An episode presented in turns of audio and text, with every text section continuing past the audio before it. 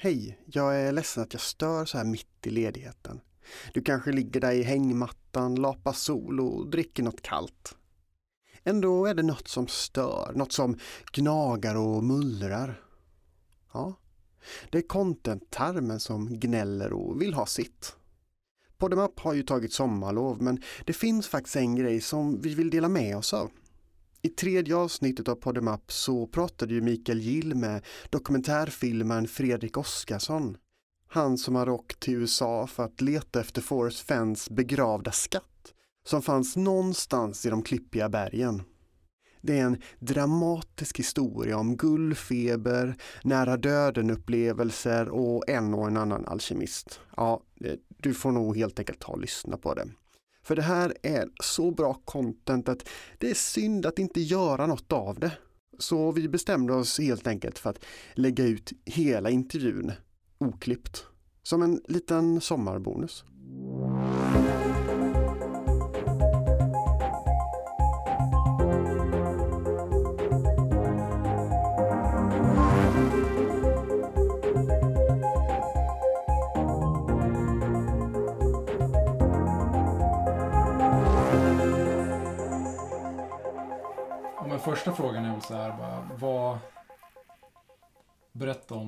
Solv mm. och, och liksom, vad var det som gjorde att ni kände att det var värt att satsa på det? Ja, men precis. Alltså grejen var ju den att, att eh, om jag drar det helt från början så var det, så Christer, eh, min alkemistpolare, hörde ju av sig. Eh, för tre år sedan kanske. Och och eh, bara ja, skrev på, på Facebook att eh, du måste komma förbi eh, av värsta grejen och berätta. Och då, då tänkte jag att okej, okay, men nu har han kommit på en ny solv kring alkemin. Att, eh, liksom, för det var ju någon gång nu och då så fick jag bara, ah, men nu, nu har jag det, nu har jag det, liksom, nu har jag, nu har jag hittat det här. Eh, jag bara, ah, men vad, vad, är det som har, vad är det som har skett? Men så fick jag liksom inget, inget svar. Han bara, ah, men jag vill inte ta det här utan du måste komma ner. Eh, åk ner till Malmö. Så att, eh, jag drog ner till Malmö och så hängde vi runt och sen träffades vi på, något fik. Och det var första gången, jag hade inte hört talas om, om den här skatten och Forrest Fenn överhuvudtaget då, utan eh, så då sågs vi där och så langade Christer upp den här uh, The Thrill of the Chase boken mm. och berättade om den här Forrest som hade fått cancerbeskedet och liksom gömt den här skatten. Och det var ju jävligt inspirerande. Och sen när Christer då berättar att, att ja, men jag har en, en svinstark solv på det här. Jag och, och Sulan, hans uh, alkemistkollega, hade ju liksom grävt ner sig i det där då. Under två år eller något sånt där. Utan att jag visste om det. Eh, och så började han liksom visa på Google Earth och liksom läste den här dikten samtidigt. Mm. Och och jag kände liksom när jag satt där, så han är jävligt duktig på att sälja in grejer också, Christer, men jag kände då eh, liksom hur det så växte igen, att man blev så jävla taggad. Och när Christer visade de alfa och omega-tecknen i berget liksom, och, och eh, den där forsen som rann där och liksom hur det var i flugfiskeområde, man började gräva ner sig ännu mer i historien, mm. så bara, ah, men fan det här är ju, alltså, han har ju knäckt det. Han har ju knäckt det. Så det är ju bara, alltså, fan vi åker. Det är ju den ultimata 40-årsresan. Dra till USA och hämta en skatt. Eh, ja, men så höll vi på att börja chatta ganska intensivt. Men flytta oss rätt snabbt in på den här, vad heter det, alltså för, för att kunna köra krypterat. Just det. Eh, någon sån app.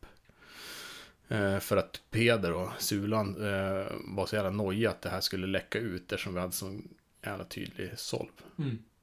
Eh, så att jag började kolla upp också och kände att ja, men det här skulle också vara värt att filma. Så jag började kika lite grann på möjligheter att, att hänga på och köra det.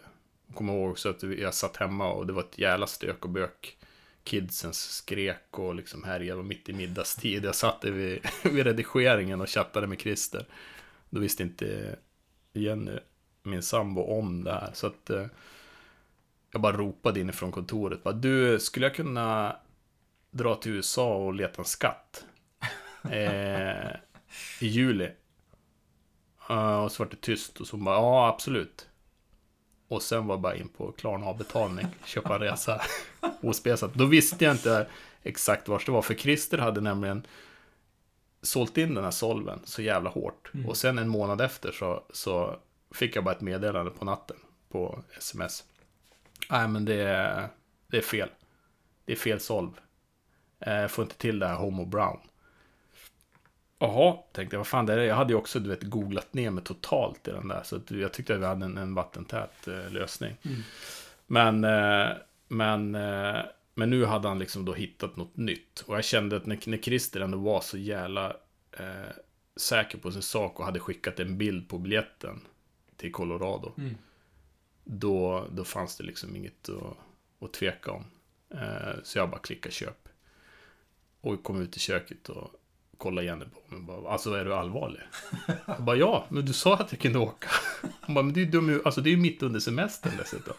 Eh, vad ska vi göra? Så, jag vet inte, men jag ska vara två veckor i USA och leta en skatt. Eh, ja, men så gick det till när vi, när vi drog. Men då då, när du, ja. när du gjorde den grejen, när du, när du köpte den här biljetten. Hur mycket skulle du säga var du kommer hitta skatten versus det här kommer bli ett bra, en bra dokumentär? Ja, men då var det ju ändå liksom slog det över till att vi, vi ska hitta skatten. Eh, men sen så kände jag väl någon sorts... Eh, jag tror att det var mer... Jag, jag hade en jävla ångest, för Turid var ju bara ett år. Eh, minstingen. Mm. Och sticka iväg då. Jag var så jävla less på hela det där småbarnslivet och jobb och grejer. Och så sen öppnade det här liksom äventyret upp sig. Men samtidigt så är det ju så fel att bara sticka iväg och leta en skatt som kanske inte ens finns. Det är liksom det är, är någon, någon liksom gubbe som påstår sig ha gömt en skatt någonstans i Klippabergen och, och skrivit en dikt om det. Så det, det, var ju liksom svårt att, att, att, motivera riktigt. Och då kunde jag gömma mig lite grann bakom att ja, men jag kan göra en dokumentär om mm. det här mm. också.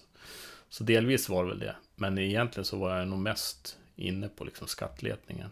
Och trodde att vi skulle hitta den. Mm.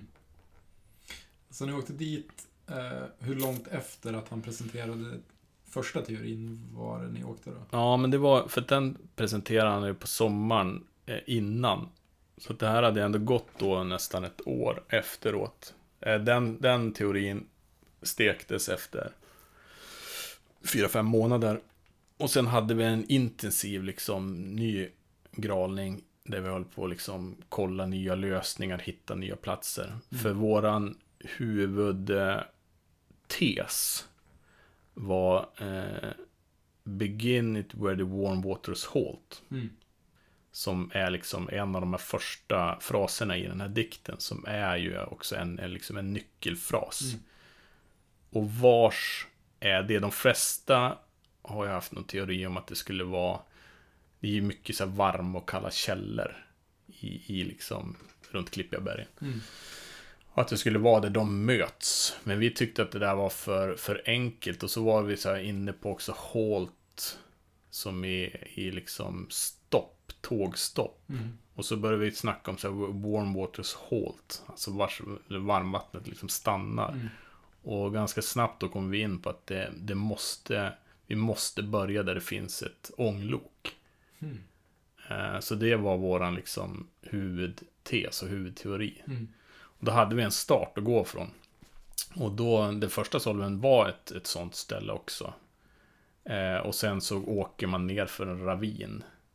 Eh, och det går liksom inte, i princip går det nästan inte gå där. Utan du måste åka den här tågrälsen. Mm. För det säger väl också dikten? Ja, ja men precis. Nej, precis. I, I princip är det ju liksom eh, också no place for the meek. Eh, men, men, eh, men det var liksom, vi fick inte till alla ledtrådar där. Men så prickade vi av det här stället då som heter Silverton. Eh, där en liksom ett ånglok startar. Det finns, liksom, det finns några sådana eh, rälsar i USA som Mm. fortfarande kör. Mm. Inte supermånga, men, men den här som hängt med sen guldruschen. Eh, går mellan Silverton och Durango. Så att eh, där var våran start. Mm. Så då, då, ja men då var det egentligen bara att pricka in alla de där andra ledtrådarna i det här stället. Mm. Och det vågar jag nog säga att vi hade också put in below the home of Brown. Put in, det fanns en put in där folk liksom alltid har satt sina eh, kanoter eller liksom börjat eh, följa forsen liksom ner. Eh, som ligger också ner. Sen var det den här The Home of Brown som var våran liksom visade sig sen vara våran akilleshäl också. Mm. Som, som gjorde att vi nog var på fel ställe innan slutet. Insåg ni det när ni var Ja, vi, vi, ja, precis. Vi insåg det när vi var på, på plats. Eh, för vi, vi hängde ju där då i... Ja, men vi var ju på plats där, för det tar ett tag. Vi flög till Colorado. Och sen så körde vi bil i åtta timmar eller något sånt där. Efter eh, den här Million Dollar Road Highway. Mm. Alltså spektakulär jävla miljö där också. Mm. Eh, och kommer fram till något som i det närmaste, det såg precis ut som när man lirar Gunsmoke som barn. Alltså det har inte hänt någonting i den där Silverton. Mm. En sån, det finns en stor huvudgata, sen är det jag tror det är 200 pers kanske som bor där eller något sånt där. En riktig sån eh, cowboystad. Mm. Eh, och då hade vi också googlat oss fram till att eh, till den här Brown Family som var liksom grundare till till Silverton. Mm. Eh, men det pinsamma var ju när vi hade grävt runt där och började googla lite djupare. Då visade det sig att, att eh, det fanns ett annat Silverton Nej. i Oregon tror jag. jag minns inte riktigt var det låg. Som den här artikeln, det var en gammal artikel liksom, en, tidning, en liten tidningsartikel. Mm. Som skrev om, ja, Brown still calls Silverton home eller sånt där. Mm. Eh, så det var våran liksom, det var när vi började hänga runt där och fråga folk i byn liksom, ja men känner ni till så Brown family? Mm. Och det var ingen som kände till, men nej, nej, men Smith, det var ju de som var här och så Mm. bara fan, kanske är helt fel. Vad kan vara Brown då liksom? Ja. Och det kan ju verkligen vara vad som helst.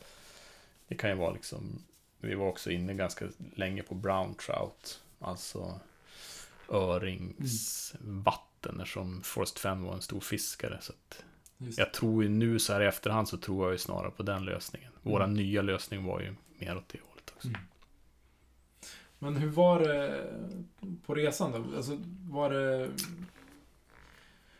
Klättrade ni i bergen och så, eller, eller frågade ni runt och insåg att det var kört? Nej, utan i liksom, och Forrest har också tryckt på det att, att eh, för det är ju folk som har dött under eh, att de har varit och letat skatten. Så eh, myndigheter och liksom folk har ju försökt att få han och säga att det inte finns någon skatt eller att han hämtar hem den där och Mm. avbryter det här. Mm. Under de tio åren ungefär som den har legat ute. Eh, Men han har också tryckt på det, liksom, att men betänk att det är en 80-årig man som har gömt den här. Liksom. Mm. Häng inte liksom, över klipper och, och far inte liksom och dyk i forsar. Utan han tog sin bil dit och sen gick han. Mm. Eh, Så att eh, det var ju liksom, det är ju en, en stor ledtråd. Att du ska inte liksom, du behöver inte gå flera mil. Nej. Eh, Men sen är det också så här att han tog bilen, hoppade han på tåg då sen Mm. och klev av. Eller liksom hur tog han sig? Så det kan ju ändå vara en bit därifrån. Men, eh, men när vi kom dit så hade vi ett ställe som låg nedanför ett vattenfall där. I Silverton. Eh, Deadwood Gulch. Som var våran liksom. Där var vi helt säkra på att den skulle finnas. Mm. Också if you've been brave and in the wood. Liksom att Deadwood Mm. att det skulle liksom anspela på, på dikten. Så att vi var ju och, och, och dök i det här vattenfallet och, och liksom klättrade efter de här äh, jävligt branta sluttningarna. eh, och ganska dumdristigt ibland eh, riskerar vi nog liv och lem. För att man blir så jävla uppspelt när man är där mm. och ser den här miljön och så ser man liksom eh, grejer som man tycker sig vara liksom ett tecken. För det är också en annan grej, if you, uh, if you been wise and, and found the blaze. Och den här blazen är ju också många som diskuterar, vad är det? Mm. Uh, och vi hade också någon teori, liksom att det skulle vara, att det skulle vara, det, Forrest har ju sagt att det ska vara väldigt tydligt vad the blaze är, när mm. du är på plats. Mm. Det kan du inte se på Google Earth. Men när du är där så kan du se the blaze. Mm. Och eh, ganska, ganska liksom snabbt på första dagen så såg vi när vi var i det där vattenfallet och dök. Vilket också var svinkallt för de hade haft den värsta vintern någonsin. Mm. Så det var egentligen bara smältvatten. Mm. Svinhög vattennivå också. Men så såg vi på andra sidan något som såg ut som en stenuggla tyckte Christer, alkemisten. Jag hade jävligt svårt att se det där äh, första dagen. Andra dagen så växte det lite grann och blev mer som ett stentroll. Mm.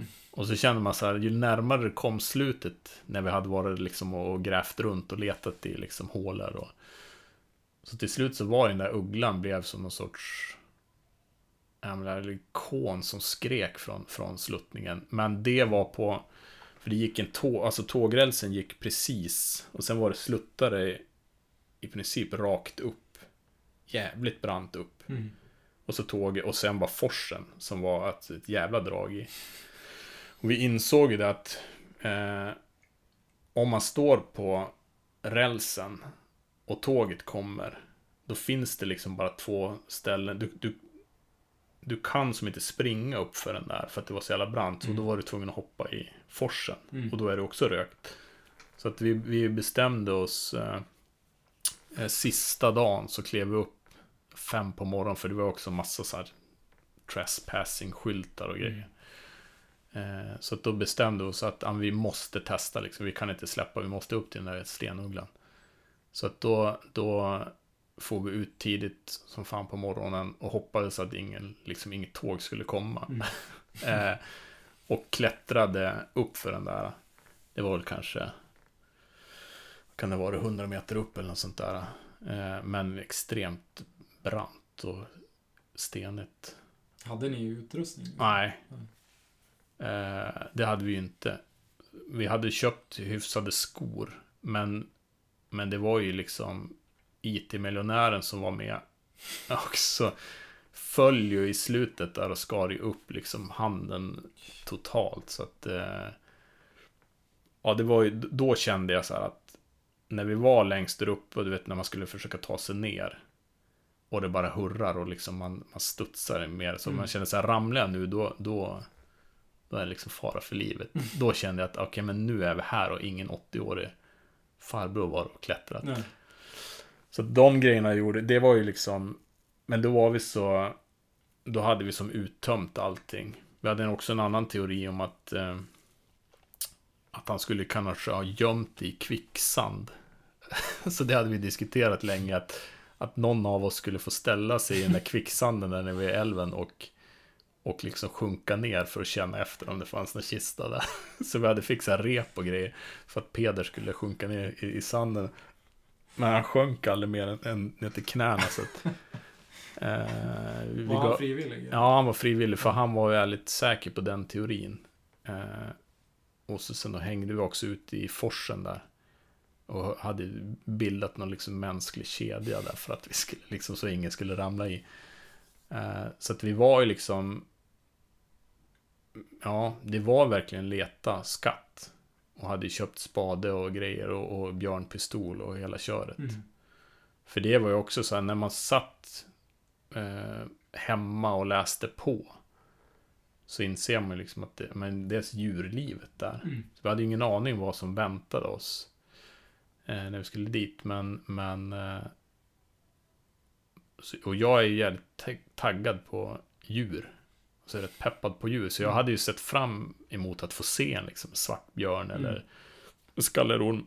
Så att jag, jag, eh, jag var ganska besviken när vi kom dit och jag ändå insåg hur pass nära samhället. Sen är det ju liksom pumer som glider runt där och mm. sånt. Men det var ingenting vi såg. Jag ägnade tror jag en halv dag första, första två dagarna till att, att filma ett murmeldjur. som jag sen förstod var som en, en vanlig ekorre. Alltså jag var taggad på att se djur. Men, men eh, ja, så att eh, vi, vi liksom for ju runt efter den där forsen och letade runt, mm. eh, runt det där området. Sen tog vi också tåget till Durango. Och kollade liksom om han skulle kunna ha gömt det under efter tågrälsen kanske. Mm. Och det, där hittade vi en jävla massa. Jag skulle inte bli superförvånad om, om det visar sig nu att, den låg någonstans mm. där ändå. För att vi har några riktigt bra lösningar efter den, liksom, den rälsen om våran teori kring where the warm waters halt mm. liksom, funkar. Sen eh, det är jävligt mycket gamla liksom nedlagda gruvor där. Mm. Det är ju liksom guldletarområde. Mm. Och det är också, vi hittade ju en det, det, är inte som i Sverige, du vet, det är liksom stängt överallt. Utan det är ju Det är ju öppna hål mm. som du kan gå in i. Alltså fast som det är ju så verkligen som, som alla Indiana Jones-film. Där det går liksom, det står en gammal rostig malmvagn där. Mm. Och så kan man knalla in. Vilket ju vi gjorde eh, där. I ett av de där hålen. Och, och där hittade jag också en liten guld... Eh, en sten med mm. jävligt mycket guld i. Som jag fick bekräftat av gubbsen där på, i byn också. För det är också ett sätt för många som bor där att att vara inne i de här gamla nedlagda gruvorna, mm. knacka loss liksom och så sälja mm. lite guld. För det finns rätt mycket guld kvar men mm. inte tillräckligt för att, att liksom göra business på det. Men vi var inne i den där men var ju så jädra uppjagade och, och rädda för det är ju verkligen kolsvart. Mm. Och liksom droppar och, och konstiga djur. Eh, så att som tur var så stack vi ut därifrån. Eh, och sen pratade vi med någon gammal farbror. Eh, som sa att det är det dummaste man kan göra liksom. För att i och med att det, det, det blir... Det bildas, eh, vad, blir, vad är det, kväve. Eh, som lägger sig liksom djupt eller långt ner. Mm. Så att du känner ingenting när du går in. Det var en familj, och, alltså året innan som hade eh, pappan gick åt. Mm. Han, frun, ja, han, frun och deras åttaåriga son gick in. Och sonen blev yr. I och med att han var mycket lägre så kände mm. han av den där. Mm. Eh, så mamman tog med sig pojken ut men pappan gick fortsatte in mm. av nyfikenhet. Och då virvlar det upp luften liksom. Och sen när det ska gå ut så är det liksom godnatt. Shit. Så det var ju bara tur att vi inte gick liksom längre in. Mm. Super liksom naivt och inte kolla upp sådana här grejer. Känner man men. Ja. Det är superintressant den här grejen som du beskriver att man det tycker jag att man har upplevt när man läst andra vittnesmål också. Att, att så här, viljan att man ska ha rätt. Mm. Viljan att tänka att man, har, man är någonting på spåren gör att man ser saker typ. Ja. Jo men det blir det. Så man hade ju...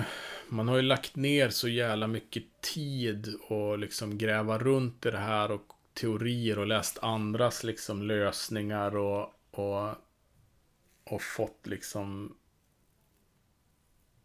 det blir någon sorts... Uh, ja, men det är jävligt svårt att då erkänna att vi, vi nog har liksom... Det är inte rätt lösning. Nej. Så till slut så, så hittar du ju de där, det blir ju...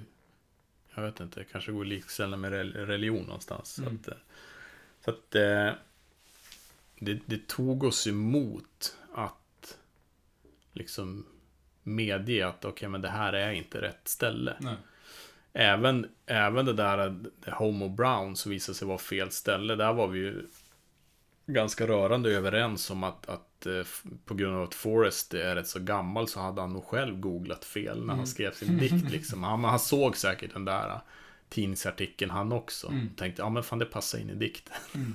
Ja, det, var, det var ju liksom en, en, teori som vi hade också. Eh, men, eh, men kände väl liksom att att det där var, var fel. Och Peder som sagt var ju jävligt knäckt eh, över det där. Och, och egentligen stängde in sig två sista dagarna. När han också då någonstans insåg att nej men fan det var, det var inte rätt ställe.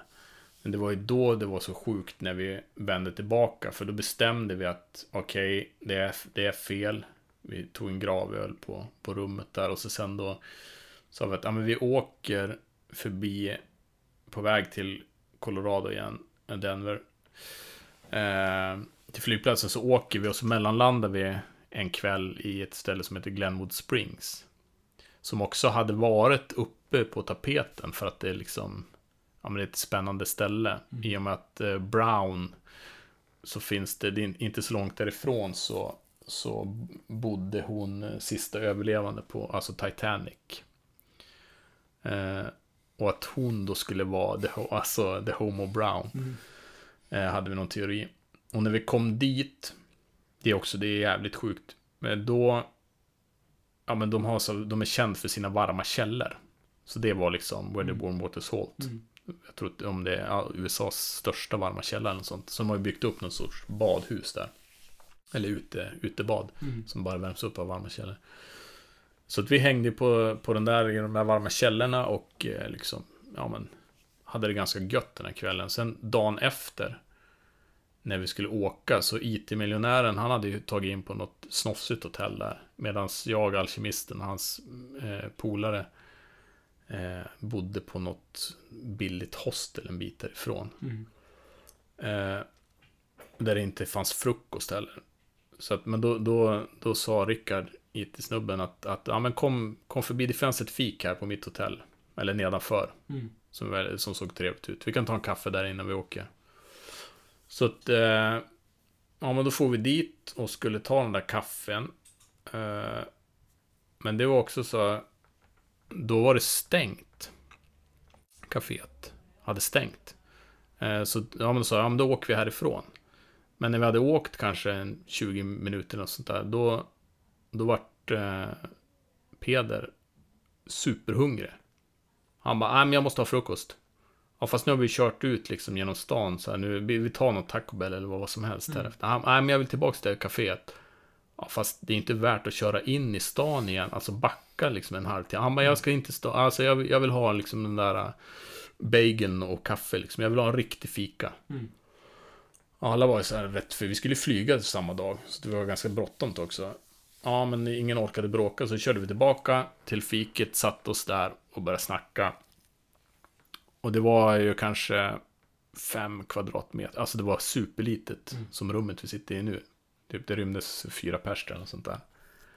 Eh, och så när vi satt och fika så bara pekade Rickard bakom mig.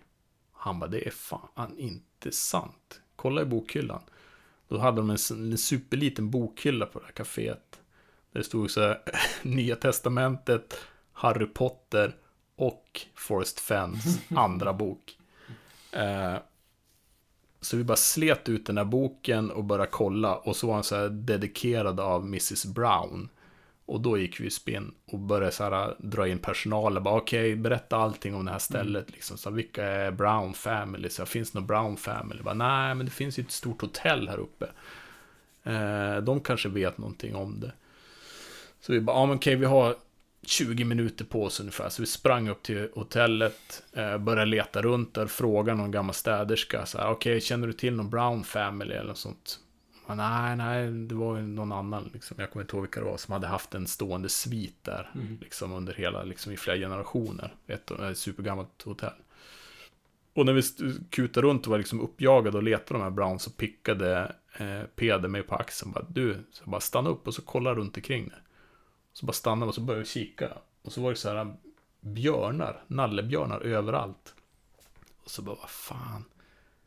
Home of Brown. Bara, vad, vad, bara, ursäkta, så bara, vad, vad, varför är det så mycket björnar här? Och då var det ju det stället där teddybjörnen, Roosevelt, hade liksom där teddybjörnen eh, föddes. Mm. Så att säga, där hans, hade ju någon nanny som hade gjort någon mm. teddybjörn när de bodde där på det där Glenwood Springs hotellet. Eh, och då kände vi så här, okej okay, fan, det här liksom below the Homer Brown where the warm waters halt. Mm. Hotellet låg precis ovanför den här stora varma källan. Och liksom det gick en tågräls där nere också, där det gick ånglok Mm. tidigare. Och då så här, fan det här är ju, nu har vi det igen. och så skulle vi sticka därifrån. Eh, så det är ju någonting i det där liksom att man, det, det är så jävla lätt att måla upp någonting, men också så himla svårt att, att släppa det när man har en Mm. klockren teori.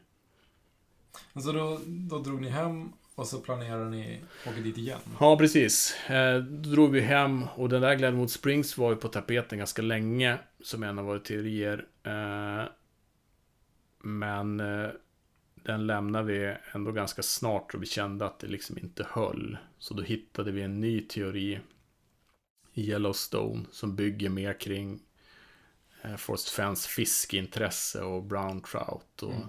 hela den biten. Och han har ett hemligt badställe som han snackar om i boken en varm källa som vi kände att ja, men det måste vara liksom startpunkten. Vi åker dit i sommar. Så då hade vi planerat men hade inte kommit överens om något datum direkt. Så att, eh, men skulle egentligen, vi skulle ha ett möte då och, och hitta liksom eh, en ny, ett nytt resedatum. Mm. Och så small ju då coronan, Mm. covid-19 till. Så att då fick vi som bara frysa och så sa vi att okej, men vi, vi kommer kanske kunna åka i höst. Liksom. Vi måste åka innan vintern kommer då. Mm. Alternativt att vi håller det till nästa år. Och då skulle han IT-miljonären också bli farsa här i september. Så att eh, då sa vi sen att ja, men vi åker nästa sommar. Mm. Och sen då, ja nu när jag fick ett, ett meddelande av Christer, plingade till, skatten är funnen. Och gick bara luften ur och vart så jävla knäckt. Jag ville som inte så här, prata med någon under en hel dag kände jag så här, fan. Det här som jag nu ändå har byggt upp så mycket runt omkring och liksom man har fantiserat och levt med det där ganska länge och så Mm. sen helt plötsligt är det, är det bara borta. Hur, eh, hur tog de andra det? Alltså Christer är ju fenomenal på sånt där. eh, Mycket också kring sina... Alltså han har ju hållit på med alkemin så jävla länge och haft olika teorier. Han är, han är ju superbra på att liksom bara släppa en teori. Som den här, eh, han hade ju sålt in det så jävla starkt den första också. Mm. Eh, men hade inget emotionellt eh, problem att, att bara säga, "Ah, okej men det är fel. Mm. Jag får inte till det här. Mm. Ja, då släpper jag det helt och så börjar jag på en ny Mm. kula. Så det är en styrka hos han. Men eh, de andra De andra tog det nog Jag vet inte, till, till saken hör att, att eh, Peder och eh, Christer eh, separerade lite grann under i och med liksom att det vart lite meningsskiljaktigheter kring teorier. Mhm. Så att det är frågan om, om Peder hade följt med nu. Det vet jag inte. Eh, så att han... Eh, han har nog kanske tagit det ganska ja, hårdast kanske. Mhm. Utan att veta allt för mycket. Mm. IT-miljonären var jag också ganska besviken. Men, men, eh, men för han var det också mycket av ett äventyr att Mm. glida iväg. Liksom. Han, Mm. han behövde inte offra så mycket som kanske jag och Peder och Christer gjorde. Liksom, att Mm. man, han hade ingen familj som han lämnade hemma eller pengar hade han. Liksom, så att. Men det är klart att det var tråkigt och när jag hade landat sen efter några dagar så, så kände jag så här på en gång att okej men, men vad gör vi nu liksom? Vad, vad finns det för nytt? Mm. Finns det något gammalt nazistguld vi kan hitta eller liksom? En- jag, jag måste, jag behöver den där eh, det där bränslet Mm. någonstans. Har, du, har du läst några andra teorier som har kommit fram nu eller håller du dig borta från? Nå, men, jag, ja, men först, de första dagarna så höll jag mig ganska mycket borta. Men sen så började vi liksom, okej men det är superspännande att den hittad. Man vill ju kolla liksom. Eh, det skulle ju kännas såklart lite snopet om det visar sig vara den personen som har hittat den. Om det är liksom i närheten av där vi var första gången. Mm. Eller den nya liksom solven som vi hade. Eh, men sen har jag sett så jädra många olika eh, teorier. Alltså det är ju verkligen lite grann som vi pratade om tidigare där att, att folk drar ju på så många olika växlar. Mm. Och det är ju, det påminner lite grann om, om eh, alkemin på så sätt att, att det beror på hur du tolkar det. För att det finns en, en, det var en kvinna som hade skrivit en teori, i princip våran lösning i Silverton. Men hon landade i att, i kyrkan, att man hamnade i kyrkan liksom. Mm. Eh, ganska många av våra ledtrådar som stämde överens med hennes. Mm. Men hennes landade i kyrkan och menar på att det är det som Forrest skriver om. Liksom. Mm. Där har du din skatt. Mm. Eh, du hittar liksom Gud. ett, ett religiöst spår på det. Mm. Så den finns ju också, men, men eh, men sen är det, och det är ju fler än vi som har den där ånglokstanken. Och, men de flesta har nog ändå, tror jag, fastnat i de här varma källorna. Mm. Och nu så här efterhand så han är en ganska plain man liksom. När man har läst hans biografi. Det är ingen liksom inte super extraordinär liksom. Så att han har nog säkert gjort en ganska så romantisk lösning. Mm. Vi försökte ju hela tiden liksom prata om det också. Om man själv skulle gömt en skatt. Alltså det är klart att platsen måste ha betydelse. Och det var väl det som jag kände också när vi kom dit till Silverton. Det var väldigt romantiskt och fint, men inte så romantiskt. När vi stod där i vattenfallet så, mm. och liksom är det här platsen som man skulle välja och liksom lägga sig ner och dö på, som mm. Forrest har sagt att han skulle göra. Eh, nej, det kanske det inte är. Utan då vill man nog ha något mer liksom naturskönt eller någonting som man har en stark liksom, relation till från mm. barndomen eller sånt där. Och det har han ju skrivit om att Yellowstone var ju väldigt, liksom låg ju nära. Den nationalparken låg ju väldigt nära liksom hans hjärta. Mm. Tror du att det fanns en, en skatt? Eller är det bara påhittat allt? Nej, jag, jag, jag, eh, jag tror att absolut att det fanns en skatt. Eh, det gör jag. Sen de här bilderna som har kommit ut nu. Eh, det tog ett tag. Först så kraschade ju sidan liksom när, när det, han gick ut med att skatten är funnen. Så det tog ett tag innan, innan liksom folk fick eh, någon ny information. Mm. Och så nu då senast så dök ju de här bilderna upp på skatten liksom. Han får visa upp sitt armband. Och då kickar ju alla liksom konspirationsteorier igång. Och om det var på riktigt eller inte. Men, men jag tror ändå att det... Kanske för att jag vill så gärna. Att det fanns en skatt.